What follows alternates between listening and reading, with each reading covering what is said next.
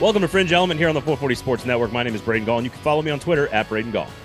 Mine's Erin Dugan. You can follow me on Twitter at the Erin Dugan or Instagram Erin underscore Dugan. Almost forgot my own handle. um, listen, we this is the time of year where every time you open up the internet, you're going to see a ranking of some sort, right? We're ranking coordinators, we're ranking quarterbacks, we're ranking jobs, we're ranking programs, and we've we've already done the quarterback thing on the show.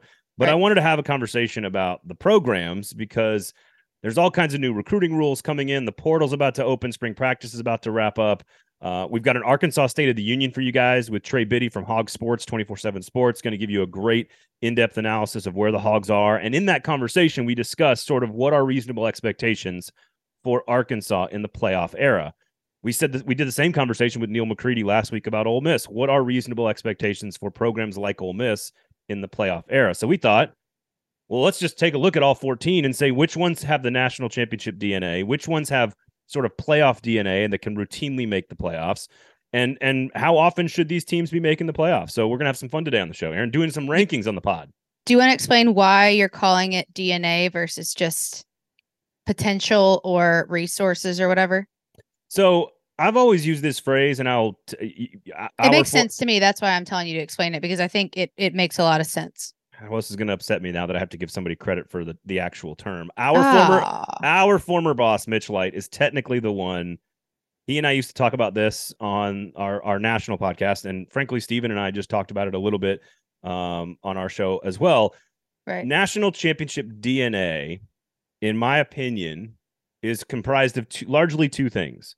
Mm-hmm. The and by the way, rate, review, subscribe, check out the YouTube page, all that great stuff. We're giving hats away just want to get that out of the way. Forgot about There you that. go. National title DNA is unlimited resources and access to talent. So geography and money, basically, or in another phrase, pa- passionate fans, right? It's boosters, it's budgets, it's that it's athletic department size and alignment. Your geography dictates who is within a six hour radius of your campus that you can acquire to play football games for you. Right. Uh, you can't change it. You were you were born that way. Largely, I mean, geography doesn't change. Population trends have changed over time, but very slowly, right? Like there were a lot mm-hmm. more a lot more athletes in Ohio and Michigan and Pennsylvania in the 60s and 70s. Integration is a is a thing that changes. Yep. Um, what what takes place? I think NIL collectives, but again, that's kind of tied back to, you know, um, res- fan resources. Right. I think I think changing conferences like Missouri and Texas A&M joined the SEC and their DNA improved. It got better because of a lot of different things. Texas and Oklahoma are going to do this as well. I, I just think DNA changes very evolution happens very slowly. You can upregulate it. You, yeah, and I think you can go down. I mean, Nebraska, for example. Yeah, oh, is, and you can downregulate it, but, but you still got some slow. things in place. And it has to happen very slowly. Like again, since 1991, there's only been about 15 teams that have won a national championship for 40 for for 30 years and every year of the championship game era and every year of the sort of modern internet recruiting era the championships have been won by the exact same 15ish schools. Right. And we all know who those schools are. The question is how many sec schools have that dna how many schools can be playoff contenders routinely and maybe can't win national championships? We'll discuss where arkansas fits into all this because i think they're kind of in right at the line of demarcation and then obviously, where do Texas and Oklahoma rank in all of this? And what does that do to to the DNA? So yeah, um, and then the um, factors that also are part of that that could potentially be beneficial. I mean, we could argue we talk about it with South Carolina a lot, and we could do the same thing with Texas A&M of them having these certain characteristics or things already in place, whether that be geography or fan base or um, recruiting talent within the state, but that they haven't totally come to fruition or capitalized on. So maybe we can talk about those too. I, I think A&M, Arkansas, and Carolina, which will probably be all ranked very closely. Yes. I, I find to be utterly, I think that tier of team in the SEC is utterly fascinating to me. Mm-hmm. Um, now, and it, all three of those have what I was just talking about factors that could and should be used to their advantage, but they haven't totally seemed to figure out how to use them yet. Bingo. Bingo. Uh, proof of like the the third category of national title DNA that doesn't it's not really it doesn't really count, but it sort of is a f- self fulfilling prophecy. Maybe that's the wrong phrase. Is like proof of concept. Like The Florida Gators have won national titles in multiple decades. The Tennessee Volunteers have won national titles in multiple decades. Alabama's got the greatest two dynasties in the history of of college football for a reason. Georgia's won championships in multiple decades. Same for LSU. LSU has, has had three straight different coaches win national championships.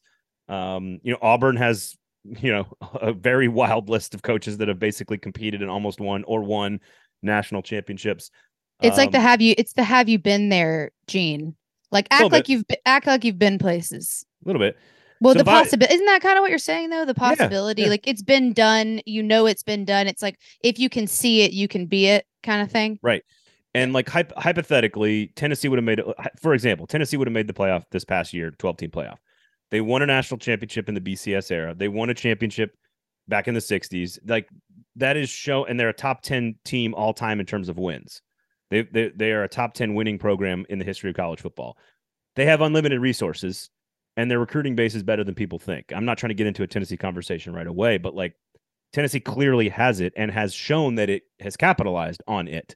A and M is the one that hasn't shown that it's capitalized on it yet. So we'll we'll get and A&M. arguably has less excuses than anybody, except for the length of time they've been in the conference and how much experience they've had playing with these teams.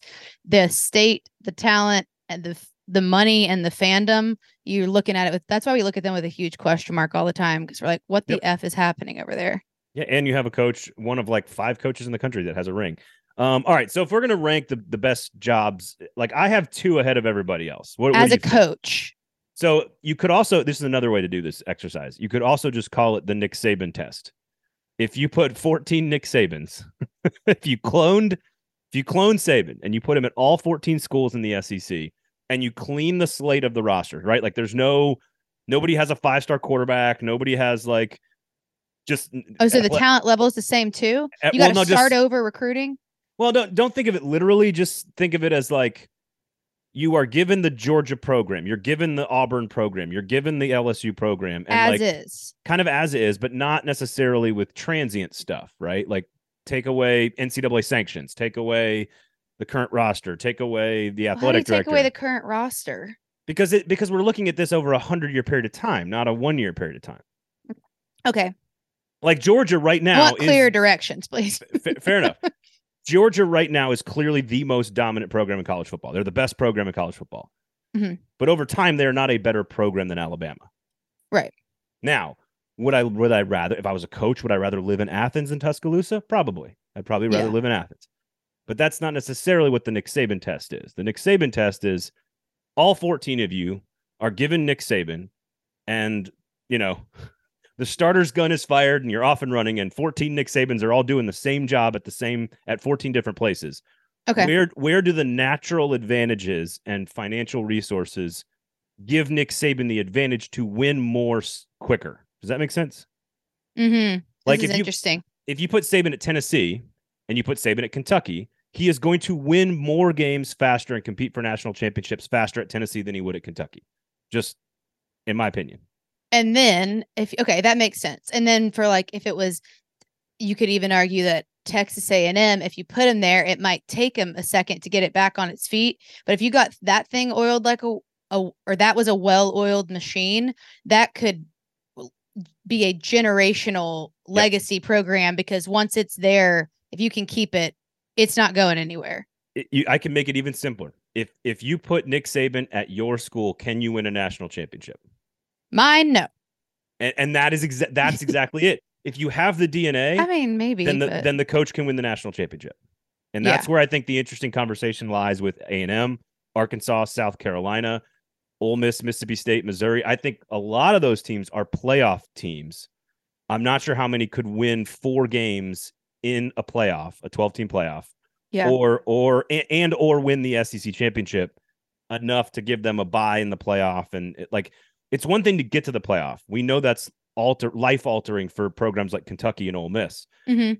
but like that's not the goal for Alabama, LSU, and Georgia, and A and M, and Auburn It's to win. Yeah. to win those three extra games, those four extra games. So you haven't what- even what- mentioned Florida. and Florida's you have you Florida obviously has national championship DNA, yeah, yeah, and So- recruiting pool. right? And the resources have finally caught up. Billy Napier's putting putting those resources to work. So what's Okay. the best? What's the best job? Like I, I think it's a no brainer, but I there's people that argue that it's Georgia. I think it's Alabama, but Well, I think it's easy to argue Alabama because he's he's done it there. I think that if you put the Nick, if we're doing the Nick Saban thing, I think I, I think the best job could be Texas A&M. Right now, it's not. Like, but if you put him Mm. there the, on the ability to maintain it over a large period of time, resources aren't going anywhere, recruiting talent's not going anywhere. You know, your crazy ass cult fan base isn't going anywhere.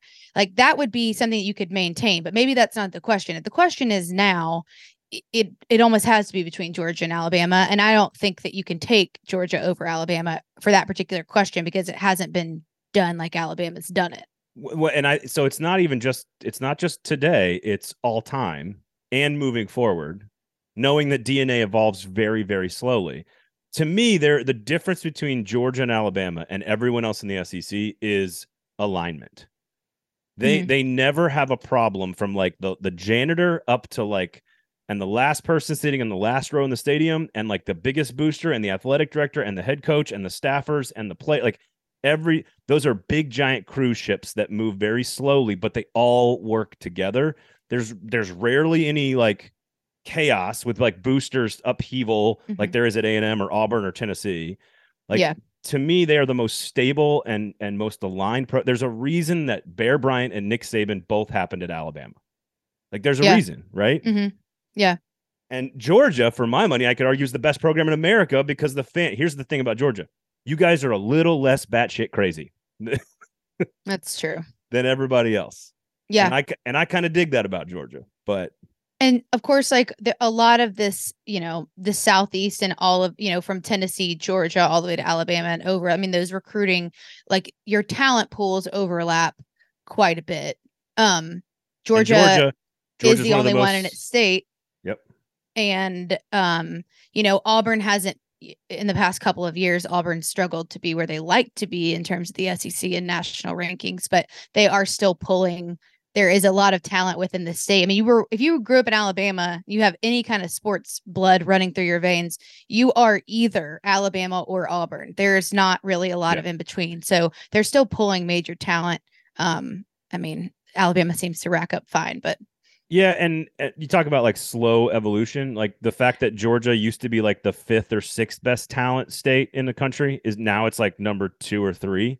Like that's in a that the, the southern population trends and the athlete production. Frankly, Mhm. Tennessee, the state of Tennessee, when I was in high school in 1999, and I was a senior and I was playing football in the state of Tennessee and got offers to play at Tennessee Tech, let's call it. Uh, there were maybe four or five like power five prospects in the state of Tennessee. Maybe mhm. there there are now 40 in the Mhm. state of Tennessee every year that, Mhm. that are going to the Power Five and or or at least FBS. Georgia uh, has gone from f- four, five, six, seventh in the country in, in production to now like basically behind only Texas and Florida, basically, if not better. So that that that also helps Georgia. I think it's Bama, Georgia one and two.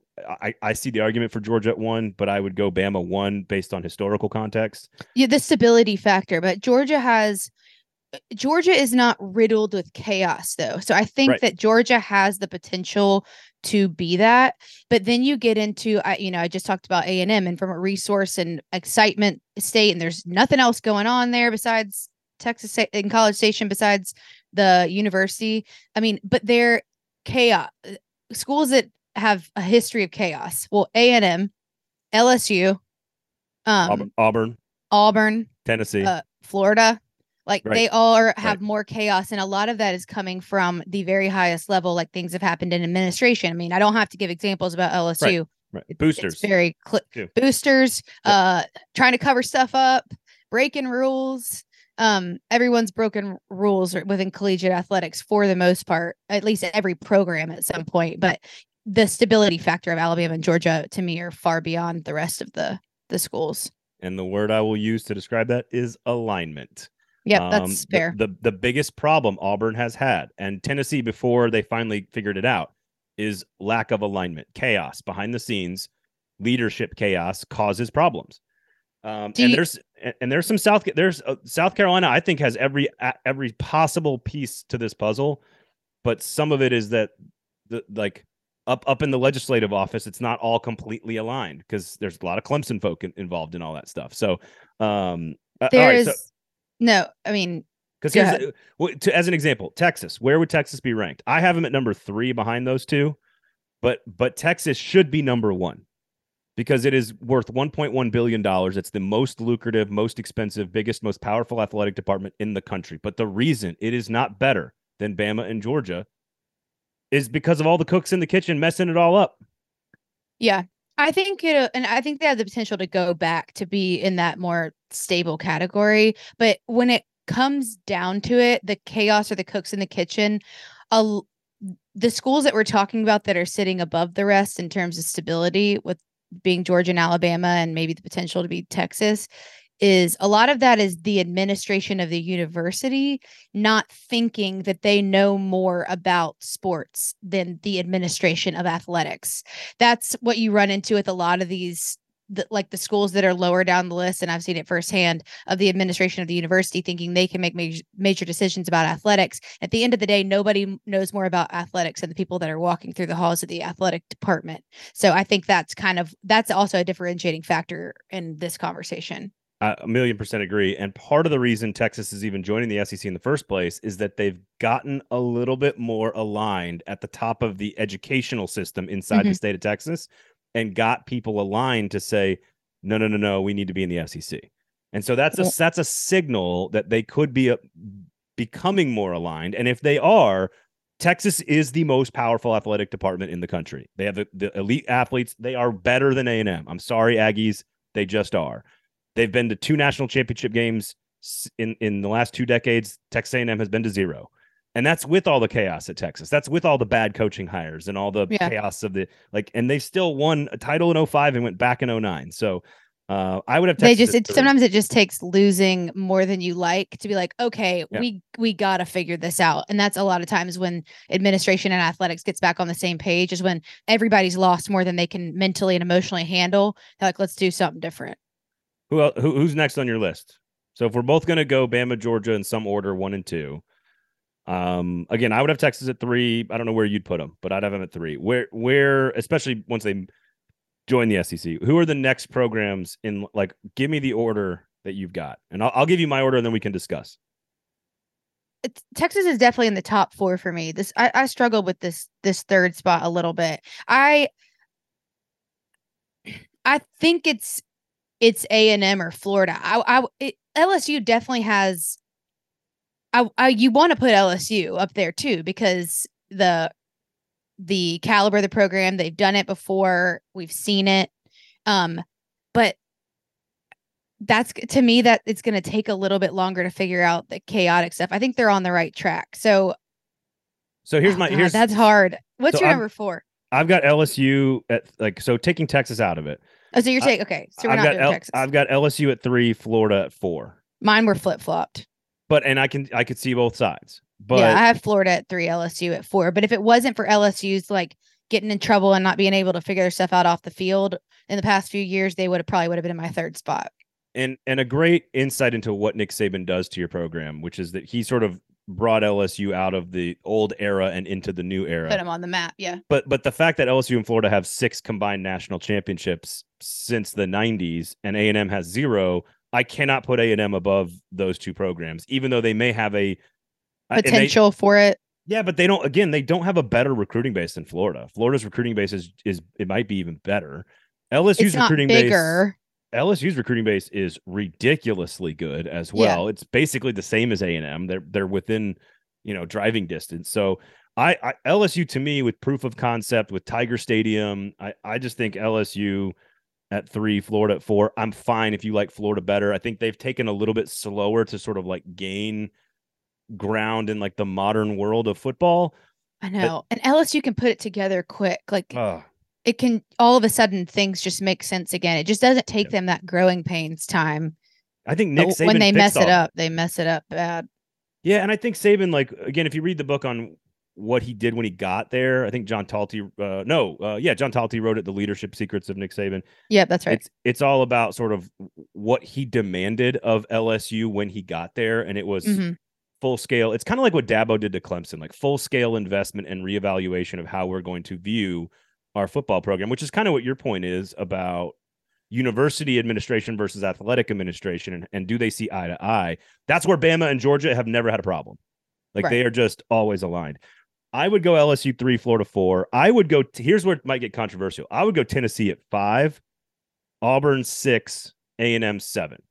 A and M's the only one of these programs that has never shown it that it can that it can do it. It's never won the national title in the modern era since integration. It's it's mm-hmm. never it, you know like it just it has all the ingredients and all the pieces, but it's, it's but it's never done it. It's more like the South Carolina complex with me for A and M, not necessarily that they have to be the top of the list, but more like this should be working. um, and that's I guess that's a lot of that's from a resource perspective. Um, I went Tennessee, A and M, Auburn, but uh, that doesn't. Now that that's we're talking fine. through it, that's fine.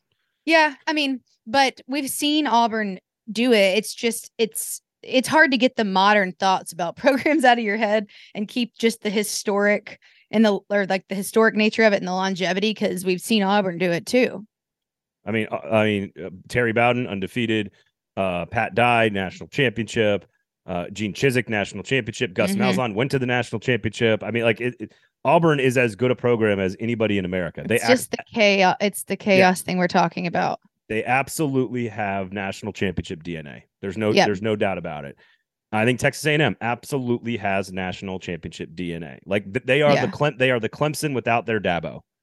like they just yeah they haven't found their Dabo yet. And Jimbo was supposed to be it, and he's almost got the same kind of name. So it's like the it's what it's some of these programs that get into freak out mode that they just they're they're used to winning and they have they have to win quickly. And sometimes like really what's the word I'm looking for? Not aggressive, but like when you make an abrasive, not abrasive, quick decision. What's that called? What's that word? Um, a, a abrupt decision. I don't know. yeah, just because you get desperate to win, you're like, okay, well, this isn't working, desperate? so we got to start over yeah just like a desperate decision okay. to wipe the slate clean and try something different and i think sometimes those erratic decisions are made yeah there you go to try to get back to where you used to be and there's a good balance of like you know he didn't have to take nine years like can, like kentucky and mark stoops has right. but it's working but you also don't want to make a decision so quick that you're not giving something that could work a shot which some of those teams just scramble and do crazy stuff so all time historically, Alabama's got the most wins of any program in college football history. Uh, mm-hmm. Texas is number four. Oklahoma's number six.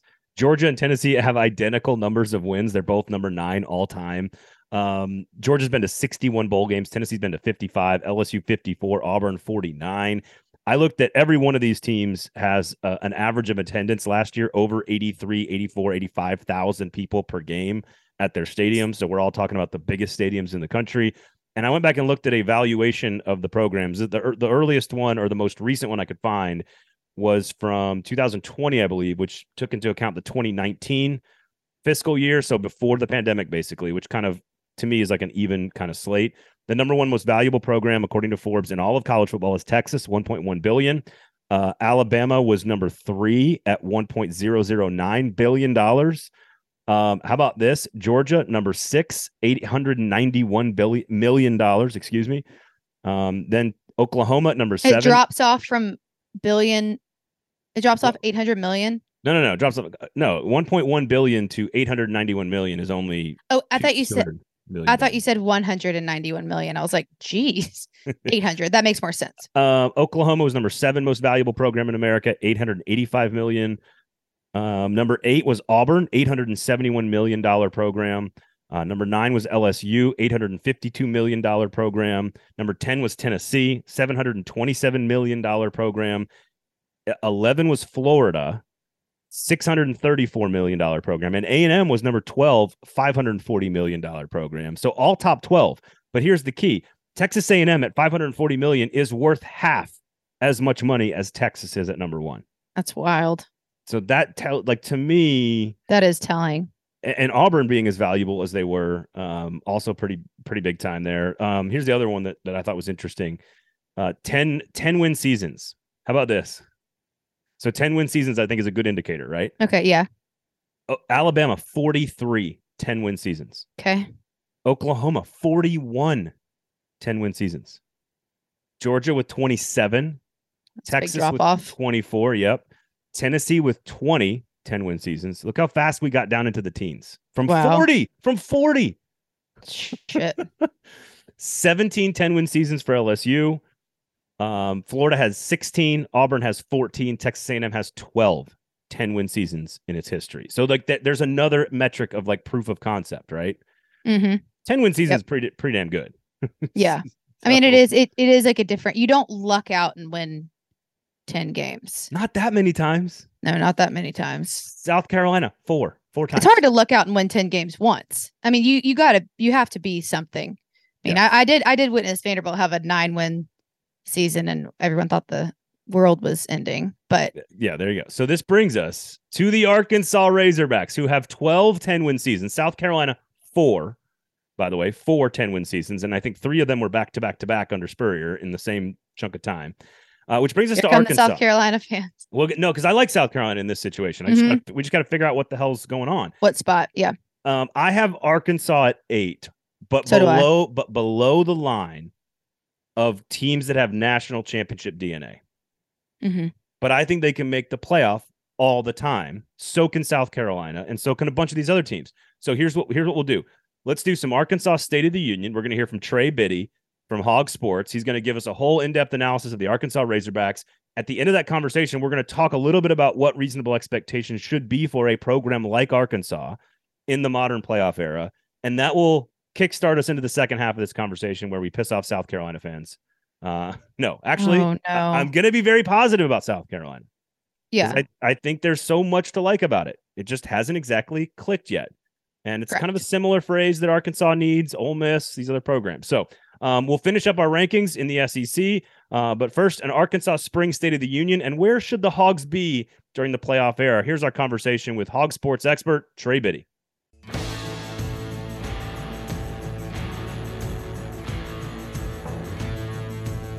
Welcome to the show. Trey, how are you, sir? What's going on, man? I'm doing good. You know, just uh, spring football about to wrap up here. We've got the spring uh, spring game coming up this weekend, and uh, it's been an interesting 11 practices so far. Well, got a lot of questions about the coaching staff, about the depth chart, not about the quarterback, of course, uh, Mhm. but about expectations and the roster and all that stuff. But just what have you learned most through spring practice? Very difficult to learn anything, in my opinion, very specific about teams in Mhm. spring practice. But what what is your overarching sense and takeaway from spring practice so far for Arkansas? Well, there's a lot because there's a lot of new faces. Obviously, I, I would say overarching, like on defense, I really like kind of the mojo of the defense. There's been a lot of changes on that side of the ball with three new coaches. Brought in Marcus Woodson, who was passing game defensive coordinator at Florida State. Deron Woodson, who uh, was at Florida, was McNeese State defensive coordinator before that, and then Travis Williams, of course, who's the new defensive coordinator. So they're going to go to a four down look, which is different than what Barry Odom had. Very attacking style defense, but I just really, it's almost like the emphasis has been let's over communicate as much as possible. And uh, I don't know, I, I like the vibe back there. They brought in some really interesting transfers. Antonio Grier is one at linebacker uh, who was at South Florida, was about to transfer to UCF before Travis Williams took the Arkansas job. Uh, but he looks like he's a nice addition. It's a, a young linebacker core overall, but uh, with him being a uh, you know an older player, a senior, I think he brings some maturity to that group.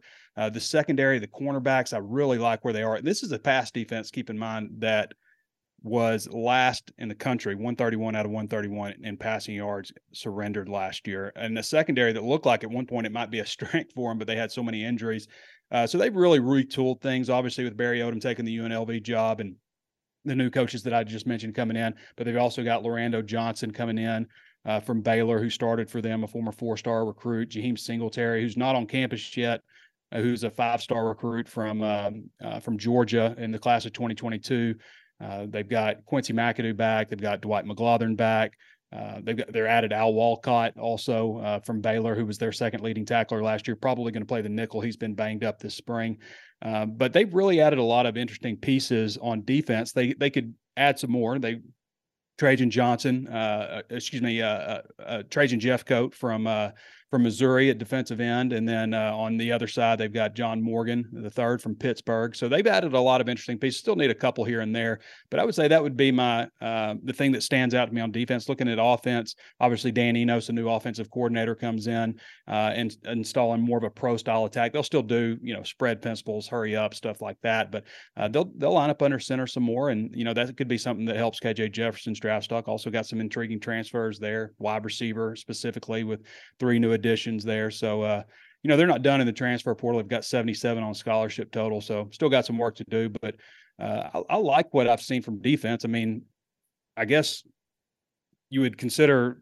where they were last year you know anything would be better i guess yep. based on how the defense played in, in 2022 yeah, not the only team in the SEC West switching to that four down look, as it's going to kind of happen across the board uh, with the Mississippi schools as well. Uh, just in general, how do you grade? Because the, the big question about Sam Pittman, I think, once he kind of established himself as a head coach, was all right, he's got two really high level coordinators. He's going to have to manage that staff. He kind of kept him around an extra year. They both depart the same year. It seems like people are pretty excited about both hires. Danny Enos has had a very interesting career path all around the Southeast, but yeah. Uh, a lot of people very high on Travis Williams, an SEC guy kind of through and through. What what are your thoughts? And then how do they compare to the fans' thoughts on how Sam Pittman did in his first real test of reconfiguring the staff? Yeah, I think I think fans overall are excited. You know, uh, Travis Williams, a younger guy, brings a lot of energy. Uh, you know, I think he really connects with the players. That the whole defensive staff. You know, and really the guy that we're not talking about. We talk about so much newness. Deke Adams is the first defensive tackles, defensive line coach that's been around for you know, more than one year. I mean, you got to go back to John Scott, Kenny Ingram, um, uh, Jermial Ashley, Derek LeBlanc. Uh, I mean, these are all one year coaches. Deke Adams is actually in his second year. It's probably one reason they've kind of had uh, a hard time recruiting the interior defensive line uh, over the years. But um, you know, he's back, and with those guys, it just seems like they all mesh really well to go together. With Dan Enos, I think some of the things that he can bring to the table are the more technical aspects of playing quarterback that will benefit KJ Jefferson, you know, not only at Arkansas, but as he looks to further his career at the next level. I, I think back to 2015 when Dan Enos was at Arkansas before Sam Pittman was offensive line coach at the time. And in 2015, Brandon Allen was kind of viewed as maybe a, a potential quarterback who could get drafted. Uh, but that changed a lot when Enos came into town. I mean, he had six six touchdown games, seven touchdown games he, his completion uh, percentage was was you know much better. His efficiency rating was higher than any quarterback in program history. So had a really great year that year. Maybe you might say it was the best quarterback year ever at Arkansas. Uh, and I think a lot of that was just what Danny brings to the table. And you know he's worked with a guy I think is kind of uh, comparable in in Jalen Hurts when they were when he was at Alabama. You know he worked with Tua Tagovailoa, Mac Jones, Jalen Hurts. Uh, they're kind of similar quarterbacks, both wear number one. Um, now, I'm not saying he's, you know, KJ is going to go on and lead his team to a Super Bowl or something like that, but uh, you know, he, he's he's comparable in a lot of ways. And I think that if you ask Alabama fans, Dan Enos really worked well with Jalen Hurts when he was there and, and helped him become a better quarterback. I think those are the aspects where Enos's impact will will make the biggest difference. You know, not we'll see if he's as good a play caller as Briles was, but the technical aspects, I think he'll be better. Yeah, it's like the the the one thing KJ needs and the strength of Dan Enos are are kind of yeah. mirror each other and kind of paired together nicely. There, it, it is a lot of pressure. I mean, Sam is so matter of fact and so easygoing and such such an easy guy to talk to that like I I think he understands that because of last year maybe not realizing all the expectations a lot of that was injury early on in the season but just eh, and and to KJ as well but mm-hmm. like the, the does the entire tenure hinge on these hires? Is there another round of hires if if they s- sit around that six seven win range with these guys? Like, it, what what is your thoughts sort of on expectations packaged with these two decisions to hire these guys? I guess it's more than just one, but yeah. just the the rebuild of the staff at this point in Sam's tenure versus last year and expectations. I, I don't know if that question makes any sense, but it, I feel it feels like I'm assuming Sam's probably just matter of fact about it. like, yeah, these are pretty important hires. We got to get them right. You know? yeah, that was a lot. Um, I will say that uh, everything seems fine until it doesn't suddenly. and, uh, you know, I don't think anybody's talking about Sam Pittman's future at Arkansas being in jeopardy or anything right now. But again, it seems like that kind of stuff happens when it happens, like it's just kind of it's just sudden, like his job's in trouble. You know, uh, obviously losing to Liberty last year shouldn't have happened. They should not have lost to Liberty. They would have won eight games last year, so that's definitely a mark on on on uh, you know his resume. Obviously, KJ Jefferson was probably too hurt to play in that game. Shouldn't have played in the game, yeah. but uh, you know, looking ahead, the schedule the way it shapes up, you've got three games at home. The first game's in Little Rock. You play BYU among those first few games, and then it's just like this ridiculously long stretch, like five weeks before you play a game in Fayetteville because you have the Arlington game. And you're the home team there. You have this long stretch when you don't have a home game, and then I think it's, I think you play uh, Florida maybe or Mississippi State. I can't remember. Then I think it's a bye week after that. So it's just kind of weird how the schedule shapes up.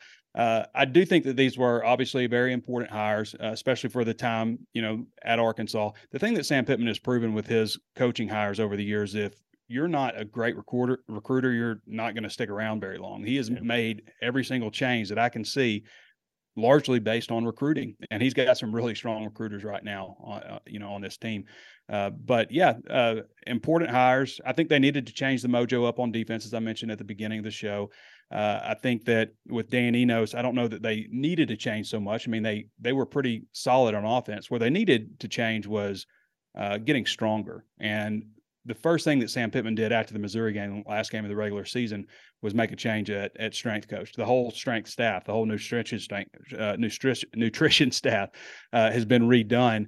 And you know, I think if you go back and look at some of the goal line situations they were in, where they just could not get a push. You've got a 245 pound quarterback and you know all these veteran offensive linemen it's supposed to be the strength of your team and you can't get a push time after time after time i can't count how many times they struggled to convert at the goal line last year and it really cost i mean look at the texas a&m game there was a game changing oh. moment maybe a season changing moment when when you talk about momentum you're trying to, you know, I don't know if KJ should have been diving from 12 yards out. I mean, he does some Superman plays. Maybe he thought he could just do it, but uh, it obviously didn't work out and went 97 yards the other way.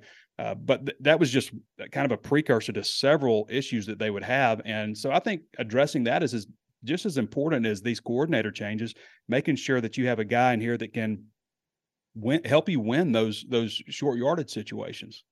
You mentioned I, I am going to ask about the offense in just a second, but you mm-hmm. mentioned um, recruiting there. I mean, Arkansas, the SEC is just ridiculous. It's absurd the level of recruiting that takes place yeah. in this conference. So you can be a a top 25 class on average, eh, eh, you know, across the country nationally and be eight, nine, 10, whatever it is in the SEC. They're, they are the Arkansas's um, average recruiting class over the last five years, ninth in, in, um, in the SEC. Um, again, about top 30 in each one of those, which is, which is solid. The portal is such a big part of this now. Um, where is this roster today at, at, in the spring entering his third season? Like, where is it relative to each of the last couple of seasons overall? Like one to 85 we know K, we know what KJ brings to the table, but what? Yeah. Where is this roster relative to the last spring, two springs? Let's say. Yeah. Well, the spring before, it's way better. You know, the two springs ago, it's way better. Last spring is probably probably comparable to last spring. I just think, you know, when I was looking at the team last year uh, in the spring and in fall camp, I'm looking at them going, man, I mean, they are they are good to go at every single position. And and then I started thinking like, does every is everybody feeling about this about the team they cover? Because you're able to go out into the transfer portal. You know, they added right. nine scholarship guys in the transfer portal, and th- each one of those guys played a major role. Like every one of them filled a spot where otherwise you'd have a freshman or a redshirt freshman, an unproven player. So I was just looking at him last year. It's like, man, this might be the best looking starting 22 that I've ever seen at Arkansas. Like that good. Uh, the problem is Ole Miss also probably felt that way. Mississippi State, you know, Florida, everybody else you know, feeling the same way on that. So I think that's probably um, something you have to take into account there. Uh, I really like where they are at wide receiver. They they've added a lot of transfers and and guys. Just to address this, first of all, you know, we talk about Arkansas being eighth, ninth in the SEC, still being a top 25 school. Arkansas is the smallest state in the SEC, right there. Mississippi and Arkansas, about 3 million people. Mississippi produces way more division one prospects in arkansas per capita. I mean it's they're a great talent producing state. And arkansas i think arkansas might have like four four stars in the state this year. Mississippi has like 14 you know just yep. to put it in perspective yep. same size states. Uh, that's the problem for arkansas. It's not facilities it's not money boosters fan support the area. I mean arkansas northwest arkansas is annually one of the top five places to live in the country on us news and world report uh, the facilities are top notch. I mean, there's nothing about Arkansas that they're lacking except for you know that 250 mile radius of being right there. Atlanta, they don't have an Atlanta in Arkansas, you know. So that's the problem for Arkansas. The transfer portal can alleviate that a lot for the Razorbacks because you've got players that they've been through the recruiting process, they've seen what's out there, they've been in a program, they realize that, you know, maybe it's not all about staying close to home or maybe i just heard yeah. what i needed to hear at this place and it's not what i thought it was. Uh, and they've been through the hoopla of it all. And we've seen arkansas really capitalize. I mean you look at last year bringing drew sanders in from alabama the guy's got a great chance of being a first round draft pick. And jadon haselwood you know probably wasn't the same player after his knee injury but it was one time the number four ranked prospect in the country could have gone just about anywhere uh, out of oklahoma uh, you know, some of the other guys, they, you know, they've got John Ridgeway the year before last from Division two school, and they've done that with wide receivers this year. I think Isaac TeSlaa could end up being the top wide receiver for Arkansas. Very prolific Division two guy, you know, and so I think that's what you see in the portal guys that were overlooked and maybe matured late, and their options from smaller schools, and then guys from bigger schools. Hey, Arkansas will take everybody that Georgia that, that you know that can't get past second team at Georgia, you know, and is looking for somebody right. else. And and they've done a good job at getting guys like that. They brought in Latavious Brini last year. I mentioned Jaheim Singletary, who's a former five star recruit. Uh, that's an area I think where Arkansas can bridge the gap. And uh, they've got some work. To, I mean, they brought in a lot of transfer. There is what 12 transfers here, or 10 transfers on campus yep. right now, something like that. I can't remember. It's like 10 recruits and 12 transfers or the other way around, one or the other. But they have a lot of guys enrolled. But they I've got them at 77 scholarship players and you can have 85. There'll probably be a guy or two hop in the portal after spring when the next window opens. Um, but they've got at least eight spots remaining to to continue to uh, to brush up this roster. Obviously, with KJ Jefferson, you you have sort of a win now mentality, and that that's very difficult in the SEC, where all 14 teams right now feel like they're happy. Which I can't. I, you've covered this league a long time. I can't remember the last time all 14 teams were happy in April. I, I it's, yeah. it's beyond comprehension, honestly. But mm-hmm. uh, we we all sort of know, and I've talked to a lot of people around the league that are they look at this year and it's an important year and it's a big year, but a lot of people are gearing up for adding Texas and Oklahoma, which is obviously very important for Arkansas for a lot of reasons uh, but obviously the playoff, and, and so I guess it, one two part question: What are reasonable expectations fan wise for 2023, and how much are people? fans, media, administration, coaching staff focused on sort of the long term view of we should be competing for playoff spots, top 12 mm-hmm. in the mm-hmm. country every how many years? Like, what, what are the short term expectations and what are the long term expectations? Well, that's a good question. I mean, the landscape has changed so much. You used to say, you know, you would like to compete for something like that every four years or so, you know, rebuild your roster, you know, get it back. And now you can compete right away. So it's hard to say. I mean, fans are are fickle and uh, they're not willing to wait around very long. So maybe what the realistic expectation is for Arkansas versus a fan expectation could be quite different. Uh, you know, it wasn't that long ago that Arkansas uh, in 2000 and you know 2006 uh, you know went seven and one in the SEC uh, you know had a great squad with Darren McFadden Felix Jones Peyton Hillis all those guys. Uh, you know a few years later 2010 you know 2007 was a good year too also you know. Yep. but 2010 they won 10 games. 2011 they won 11 games. And then you know the Bobby Petrino incident happened and you know everything completely fell apart which I guess Arkansas was maybe that's their fault for being, you know, you know, having morale. I don't, or for having, uh, what's the a compass? What what's the word I'm looking for? More, well, you're, you're, when you look around the SEC and you know you got Bobby Petrino's been hired, you know Hugh Freeze has been hired, yeah, Chris yeah, Beard has been hired. It's like I'm, you know, I'm with you. So Arkansas is the only one that that cares, you know. Um, but uh, Nate Oats but, is coaching basketball, whatever. Yeah, no, uh, but uh, you know, I think it's it's um, it's it's hard to say like what what the expectation should be, but I you know I think this year like they should win eight games at least, you know, and there's a give or take. If you're on one side of it, then it's a disaster. If you're on the other side of it, then hey, it's a great season. I mean, that nine win season that they had two years ago, uh, which I mentioned the roster last year was better looking than that roster. The nine win season they had two years ago, that was viewed as a breakout season. And they won seven last year, and it's just like, oh, you know, think, you know, and that the the truth of it is that nine win season was probably a year ahead of where you know they, they probably overachieved they won a lot of close games then last year they just lost a lot of close games and that's why it's so difficult in the sec because so many games are decided by a kick or uh, you know a short yardage situation or a decision to go for it on fourth down that doesn't work out or that does work out I mean, it's just the mar- the margin for error is so razor thin. That's why it's so important to have great coaches. Why these guys are paid so much money, um, because a lot of times when you look at these rosters, they're they're quite comparable. And Arkansas is they've got a solid roster. I mean, you've got a returning starter, third year returning starter in KJ Jefferson, a known commodity there. They have to replace a lot on the offensive line, but they've got they have recruited really well on the offensive line, as you would expect from a Sam Pittman coach team. They've recruited really well. He and Coach Ken, uh, uh, Cody Kennedy on the offensive line, and um, you know, some one of these wide receivers is going to burst out and be a go-to guy.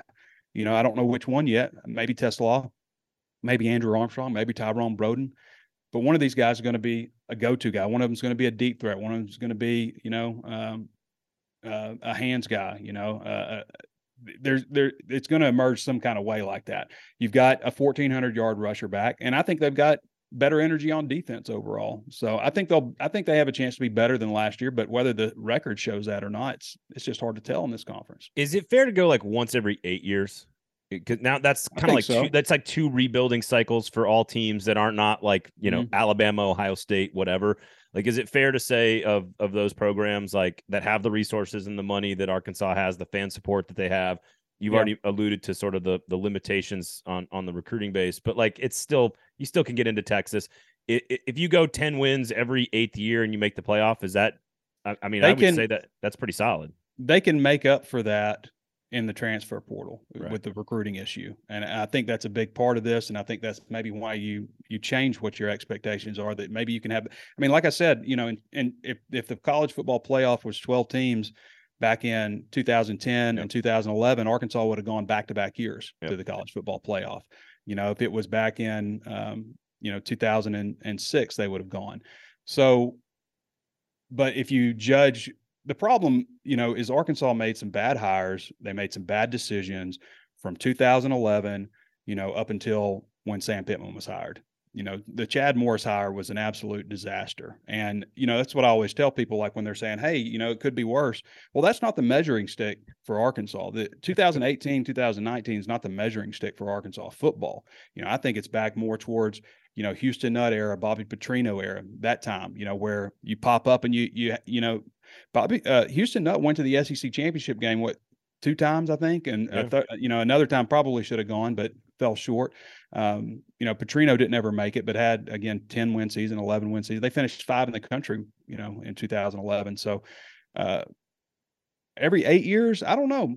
I, I might maybe, say maybe, could, maybe less than that. Yeah maybe you could say less than that for an yeah. SEC program. I mean, you don't necessarily have to win the SEC and you know beat Alabama every year, uh, but Arkansas football is the the 2010s were the worst era of Arkansas football in history. Like since 2011, like the eight year stretch, you can't find a, a worse eight year stretch. You can't find a worse four year stretch, you know, than than in that in that realm there. And that's just there's no excuse for Arkansas football to be that. I mean, it's a it's a very proud program. You look back at most uh, all-time top 25 list, you'll see Arkansas somewhere around 20th, you know, as yep. the 20th best pro- best program in the country. And uh, I think a lot of people, especially probably young people, don't realize that because, you know, 2012 through 2019 was just so awful.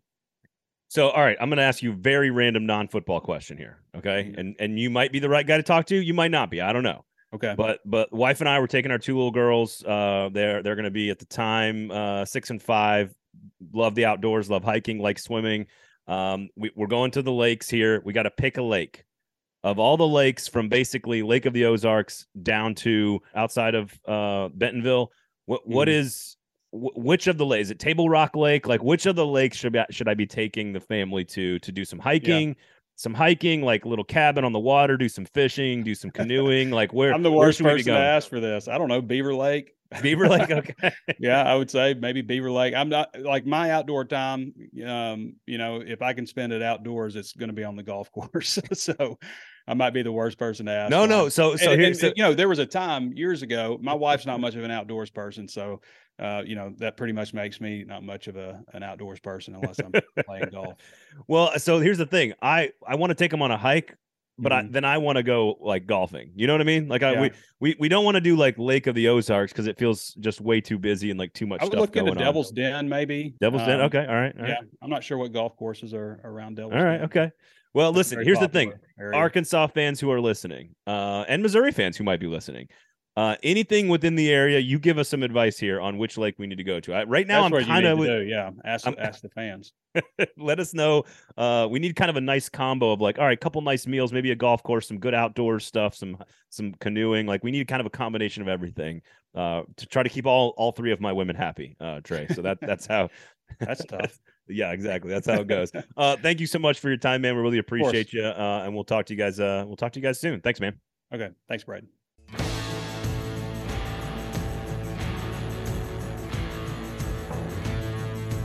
All right, that was Trey Biddy, of course, of HawgSports.com, 24 7 sports covering Arkansas. He says basically as good a roster as they've seen in Arkansas in the last 10 years or so. And, and again, that led to a decrease in wins by two last year, but a lot of that was injuries. The quarterback, now they got two new coordinators. Huge offseason for Sam Pittman, Erin. So before we get back into our rankings, where's Arkansas? Where's Oklahoma and all of this? Uh, and we'll reset our rankings. I just am curious in general, how concerned are we now that they've had to hire two new coordinators and revamp the staff, you still got KJ Jefferson. Are, are we where where are we? Where's the how's the relate what's the relationship status between you and Sam? Oh, I mean, I'm pretty loyal. We all we all know. Um, I you know, I think that one of the we, we talked about that as such a plus when that staff was able to stay together um for like the past, you know, since I mean really a lot of them since Sam Pittman became head coach. And um as much as that is a benefit when you can kind of keep that continuity season to season, I also think that because of the kind of coach he is and his emphasis on people, I think he can also uh, put together a culture quickly, not just maintain one. So, uh, you know, I, I mean, it's always a little bit of a speed bump when you have somebody new in place, but it can also kind of re energize you. I don't think that's going to, I don't think it'll put him back too much. I, I think as I said in the interview, I think it's a I don't know how Dan Enos as the offensive coordinator works out long term, but I think it's a Right. really good fit for KJ Jefferson right now. Right. So we'll see. Uh, but but again, all and and and Ole Miss and Neal McCready talked about this last week on the show. Everyone's sort of eyeing 2024. Texas and Oklahoma are going to join. We're going to have new schedules. We're going to have a 12 team playoff. It's just going to be so different that we're going to have different. We have new levels of expectation, and I think the two levels in the SEC are national championship expectations and college football playoff expectations. I think those are two very different things. And so, just real quickly to reset our rankings, I have Alabama at one, Georgia two, LSU three, Florida four, Tennessee five, Auburn six, Texas A&M seven. And again, Tennessee unlimited resources and a far better recruiting base than anyone acknowledges. The six-hour radius around Knoxville gets you down to almost Jackson, Mississippi, Columbus, Ohio, almost all of the entire state of Tennessee, all of Kentucky, most of Alabama, most of Georgia, most of South Carolina, most of North Carolina, and to almost to Richmond, Virginia. It, it is just a far better recruiting base than anyone realizes. So I th- I think Tennessee, as we've seen, didn't take Josh Heupel long to sort of realize their potential again um, in Knoxville, but I don't think they're better than Oklahoma. So where where would you on that list? Yeah. Where would you put Oklahoma? After LSU. So I had Bama, Georgia, Florida, LSU. I probably put Oklahoma in there. Then I had Tennessee. Then I rethought this when we talked through it, but I did have A and M and then Auburn, although one has more of a history to be able to prove it than the other. So I think that's where I am on the top. That would put us through what? That would put us through nine. The spots. top nine. Yep, nine te- nine teams in the future SEC have national championship DNA. And if you think about what's going on around the country, I didn't many? put Texas in, but yeah. And, and I- and I would have so I actually agree with you on Oklahoma. I would have Texas at three on my list, and I'd have Oklahoma behind LSU and Florida. yeah, but, me too. but ahead of Tennessee and Auburn and A and M. Right. Yeah. So, but but again, if there's nine teams that have national championship DNA in the SEC, you look around, and there may not be nine others in the entire country, right? Like it's Ohio State, Michigan, Notre Dame, Mhm. Penn State, Yep. uh, probably Clemson, Florida State. You already said Ohio State. Okay, uh, Didn't you? Yeah, Ohio Okay. State. The, the the the three Big Ten teams: Ohio State, Michigan, Penn State, Notre Dame, Yep. Florida State, Clemson, Miami, USC. Yep. And We leaving somebody else? out? Maybe Oregon. I was gonna say the Oregon was a question mark in my mind. That's the only other one that was coming to mind. I, I know we're gonna piss somebody off because I know we're forgetting something, no, but maybe Nebraska, maybe UCLA. I May- th- that's it. Like I don't. North Carolina is not competing for national titles in football. Virginia Tech's not. Wisconsin is not. Iowa is not. And this is the tier where Arkansas and South Carolina, I think, are better programs than all those names we just mentioned that have not competed, hmm but are still not able to win national championships. They have not shown us that skill or that ability since integration. Yeah, we've Well- just had like one-off, very impressive teams. Like, I mean, can, like Kansas State has had some great years. Obviously, Right. Cincinnati, but it's nothing that we, as of right now, the evidence we have, that we think is going to be super repeat, repeatable. Washington would be in that conversation. They won a split national title early in the 90s, but again, their their recruiting geography is a little bit more challenging than let's say South Carolina. Do you say So I- Miami? you did so say Miami. Let, let's get to Arkansas and South Carolina then cuz like Okay. what what's the better job? Um Arkansas has far more history of success. They have equal levels of passionate fan base, equal levels of like resources for their athletic departments and their their programs. The recruiting base for South Carolina is far better, as Trey Biddy just explained. Um, just per capita, the state of Arkansas just doesn't produce a lot of talent um, relative to South Carolina or even the surrounding areas. But somehow, some way, South Carolina has yet to sort of figure it out. Arkansas at least has had that in the past. Right. I I think I would go Arkansas. I guess it would be eight, South Carolina nine. Mm-hmm. And I the only question for South Carolina is sort of just like why? Why hasn't it why hasn't it clicked? Mm-hmm. They have No. every piece of the puzzle you need to be at the highest levels in the SEC. That this is this is a really hard one because I actually feel like these are, I mean, these would both of these schools would be really really great jobs and they're not bad places to be um in the large scheme of some of the actual locations of SEC schools um Oh, two great two great places. Yeah, I'm down with yeah, I mean, Bill. exciting like game day atmosphere at South Carolina. I mean, there's nothing more exciting than like a, one, a game like a Saturday in Columbia. I mean, it's insane. If you haven't been to a game, it's it's crazy. Um, I feel like for some reason, I feel like if South Carolina can figure it out, it's going to happen faster. But I do think that if Arkansas could get there, they could probably maintain it. For me, it just feels like there are so many things right at South Carolina's fingertips that it, I don't know what the missing piece is, but I'll put I'll put them ahead of Arkansas for this particular conversation. Um, just because I think when it happens, it's going to happen quick. Hopefully, it does, and then just be like the ability to maintain it. But I don't know what that missing piece is. Well, Spurrier kind of showed us the upside, right? With with the with the three straight the three Mm-hmm. straight winning uh, 11 win seasons, Con- the Connor Shaw years, Right. who, who in my mind, South Carolina, here you go, South Carolina fans. I think Connor Shaw is the most underrated co- SEC quarterback in the history of the conference. I, I think he is one of my favorite players of all time in the history of the league. Not just because I'm also follically challenged, but because I just think he's a damn winner, man. Like, dude didn't he did, never threw interceptions. He won a bunch of games. Took took South Carolina to the SEC championship game. I just think he's a he's he's a winner, man. Dude's a gamer. And but other than that chunk of time, you've just never seen it. And I know they've only been in the league since 92. I'm curious if going away from divisions helps Arkansas and South Carolina. I don't know if it Yeah. will. I don't I can't tell if it will or not because you're adding Texas and Oklahoma to the schedule. So that's pretty brutal. Yeah, but when you're on that wet, when you got that west side of the conference in recent years, it's pretty brutal. So I've talked to a lot of people around South Carolina, and I just go, first of all, one big glaring difference Clemson. Clemson is a giant glaring difference in the state. Mhm. You, you have Georgia, you have Georgia and Clemson within whatever miles of drive. we didn't from- name them in our that list we just Yeah, rattled off. no, I did. Oh, you I did. did. Okay. I, but I, but there's none of that in Arkansas. There's no other big name program in the state. Like Mhm. you, you got to go over to Oklahoma, you got to go down to Texas to get to anybody. You're talking hundreds of miles. Right. Whereas Georgia, South Carolina, Clemson are all kind of they're all pretty close. Right. So I think that's a that works against South Carolina. But the thing that I keep hearing from folks who've covered the program for a very long time is that there is just some like something's missing at the top. Like whether Mhm. whether it's you know just the alignment we were talking about earlier with Bama and and and Clemson, maybe they just don't have the same like level of commitment deep down in their bones or something. Like that's not the case for the casual the average fan. I- I just don't. uh, That's no one has an explanation for why South Carolina has not been able to capitalize on 85,000 fans, unlimited resources, and great recruiting territory. I just don't know if it's the. I don't know if it's on the top of my mind because you're just talking about Connor Shaw, but with with those teams, and that would have been the same.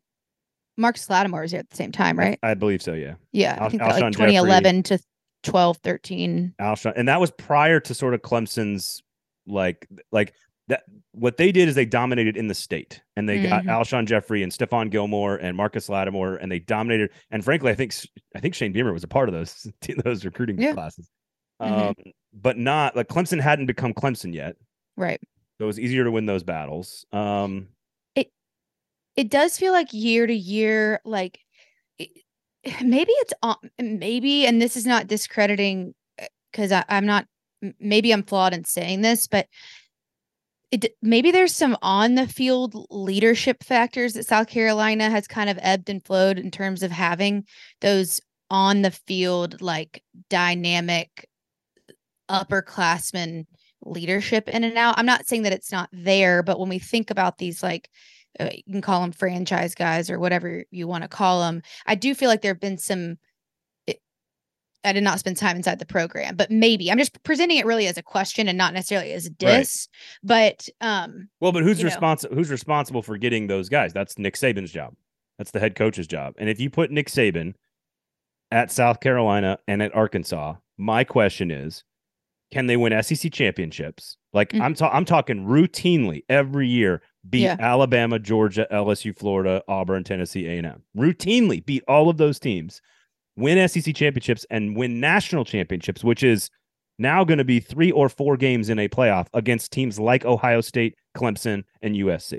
and that just changes the conversation again because to be able to do it win four more games is god the depth that it takes which in depth takes time it's it's interesting there i mean there's a reason we're stuck on south carolina and arkansas and having this long of a conversation about it is because they really do feel they really do feel on the cusp and i can't rule it out that they would be able to do that if like they had the nick saban situation going on but i mean there's a reason we're dwelling right here I know th- these are the two. These are the two that you can't figure out. Yeah. Um, but, because I think they're clearly better than the rest of the league. Mm-hmm. But I don't think you can put him ahead of anyone who's actually won a national championship since integration, which is everybody but A and M above you. Yeah. And so I, I am. I, I don't think he can. I don't think he can. I think if you put Nick Saban at A and M, he would win. He could win a national title. I don't think he wins a national championship at Arkansas or South Carolina. But we just heard Trey Biddy say this with Sam Pittman as the coach, not Nick Saban. Sam Pittman. What's a reasonable expectation for Arkansas? Probably get to the playoff every six years or so. I think that's fair. We heard Ole Miss say that. Uh, Neal McCready say that last week. I think Ole Miss getting to the playoff with Lane Kiffin every six to eight years. Once once every six to eight years is about right. That's a ten win season every six to eight years. I think that's totally fair for South Carolina. Totally fair and doable for Arkansas. And I think Sam Pittman and Shane Beamer could do that. I think Lane Kiffin can do that. Mm-hmm. I think Mark Stoops can do that at Kentucky. The Yeah, question is, the, the, the, but no one's picking any of those teams to win the SEC or win three playoff games. No, that would be that would be hard to do at this point. And for some reason, even though on paper Arkansas has more of a his like a tradition or a history of being able to do it, um, for some reason I do feel like the ceiling's higher on South Carolina. I kind of, Um, I kind of am with. You. It's just like a gut. It's not. I don't can't really tell. Like, Yeah. Give you like a written reason why, but I just feel like the ceiling's higher. And honestly, I, I do think they have potential. If they're if we're talking about them teetering on that line, I think I could put South Carolina above it at some point. But I, I don't think uh, zero SEC championships. Zero. I just I'm just I'm just speaking I'm speaking from a gut feeling. I just feel like they know, have they have what it takes or, or could have what it takes, but it's hard. I mean, there's All it see- takes is if you find your Nick Saban, and maybe Shane Beamer is their version of Nick Saban. Uh, who knows? That would be an outlandish thing to think, but maybe it's possible. If if all of a sudden Dabo retires and Clemson can't hire a coach and they keep pissing down their leg for a decade, that is where South Carolina, with the right coach, all of a sudden dominates their recruiting base, and their recruiting base is way better than Arkansas's. That that's the difference. Yeah. in my mind. Whereas Arkansas is the only dog in or hog in town, I should say. Uh, South you Carolina. I've got two kids. It's fine. Um, South Carolina is like they're compete like as we've said, they're competing with a lot more big brands, but all it takes is like one or two bad hires by Clemson, Yeah, just pull in Auburn for a minute. Right. Florida Go have a fire over there Right, and then right. like have to worry about that and South Carolina could sneak in. Well, maybe Florida's still playing with its PUD for 10 years, and all of a sudden South Carolina's the most dominant program in that region or that that chunk of the and now Georgia's Georgia right now, but Mhm. whatever. Um, all right, so here's the next question. Who's next? Yeah, there's like a grittiness to them that I think are like that Yeah. Arkansas doesn't really have too. So so who's next? Ole Miss, Kentucky, Mississippi State, Missouri. I, I think we both agree Vanderbilt sadly is 14th. Oh yeah, and I think on this list they're 16th because aren't we doing Yes. Oklahoma and Texas? Okay, yeah. Yes. So they're 16th. agreed. I just pushed them down two more spots. Sorry. Um, against teams that aren't even in the league. You're ranked behind them. Um, I, I went Ole Miss next. I've got Ole Miss next as well. Okay. I- Why? Um, again, national championship pre-integration, so I don't really count it, but they've shown that upside. They've won some. They've had some ten-win seasons. Oxford is an extraordinary place to be and live. It's just, it's just awesome. Um, Lane Kiffin. Not that not that much cra- like they also don't have that crazy Ah, No, not really though. not gotten super nuts, but like uh, eh, they had their Hugh Freeze moment in the sun. Well, yeah, that's true. But I mean, in terms of so many cooks in the kitchen, like Ole Miss University of Mississippi administration is not gonna continue to is not gonna step on the toes of athletics through and through. They want to win, That's true. and they have they've had to kind of get used to having some off years, and they figure out how to have fun anyway. But I don't think they're gonna get in each other's way. I, I think there's a I agree with you exactly. And I think there's enough history with like Archie Manning, Eli Mm-hmm. Manning, Mhm, um, David Cutcliffe winning there. mhm. Uh, and then you go Lane Kiffin in th- like both Hugh Freeze for whatever you think about Hugh Freeze, Hugh Freeze and Lane Kiffin.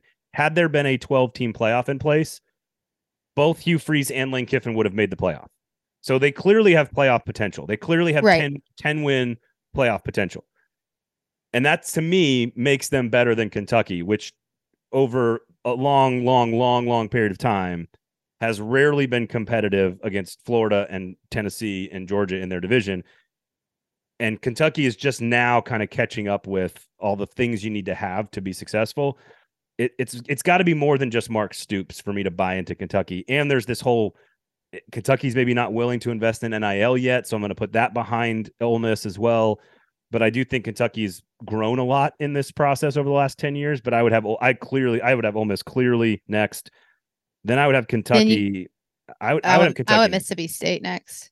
That's okay. I understand that too. I get that too. Starkville's just awful.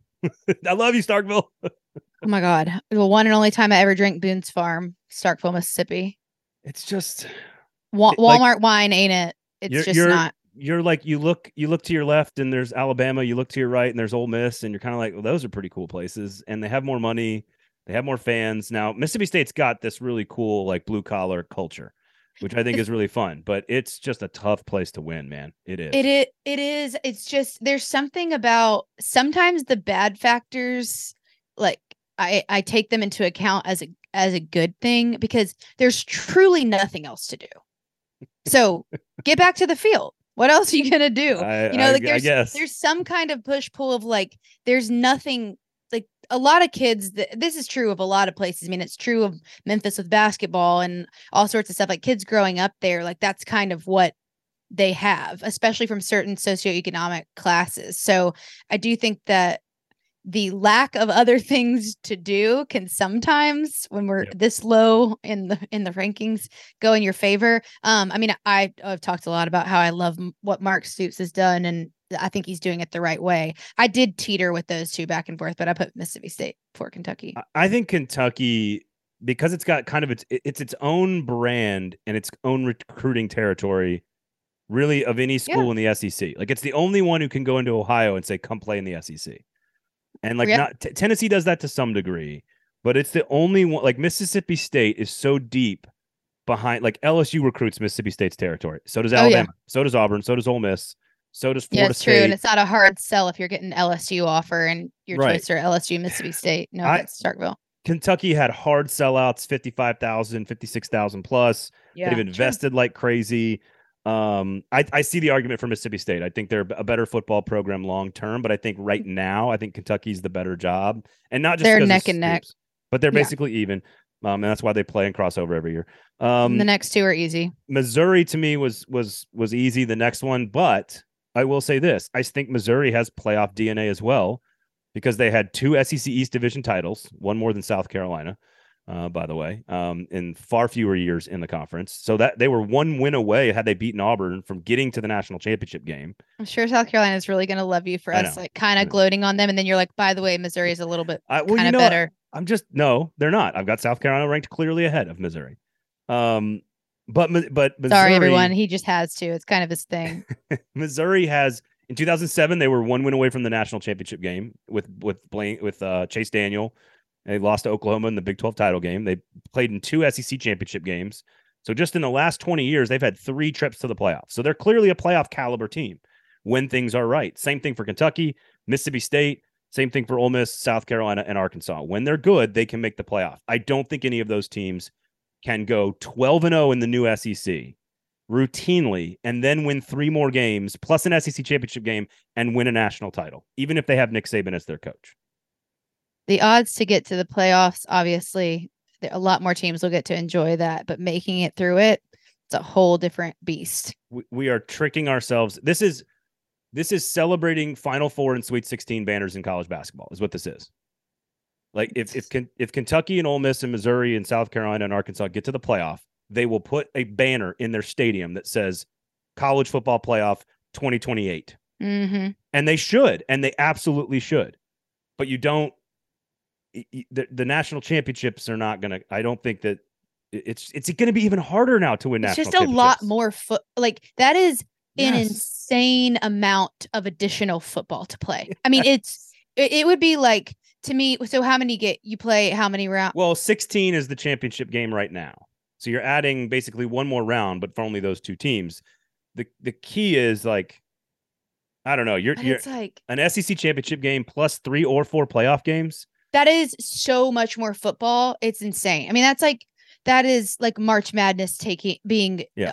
three times the amount of rounds that it already is. I mean, the wear and tear of the sport. I'm not discrediting basketball. I mean, lots of wear and tear there too, but that is a lot more football to play, and it takes a lot more depth. There will be more injuries the Bingo. later year into the season. I mean, it's it, it adds factors that we haven't even talked about, like how much more recruiting you're going to have to do to continue your run in that postseason play because of the depth your roster needs to get there. we've said this a million times. The 12 team playoff is awesome because it creates drama in the regular season for games like Mississippi State, Kentucky could become a very important game. Ole Miss, Arkansas is going to be could be a playoff game in the future, right? Like Tennessee, Kentucky could be a playoff game in the future.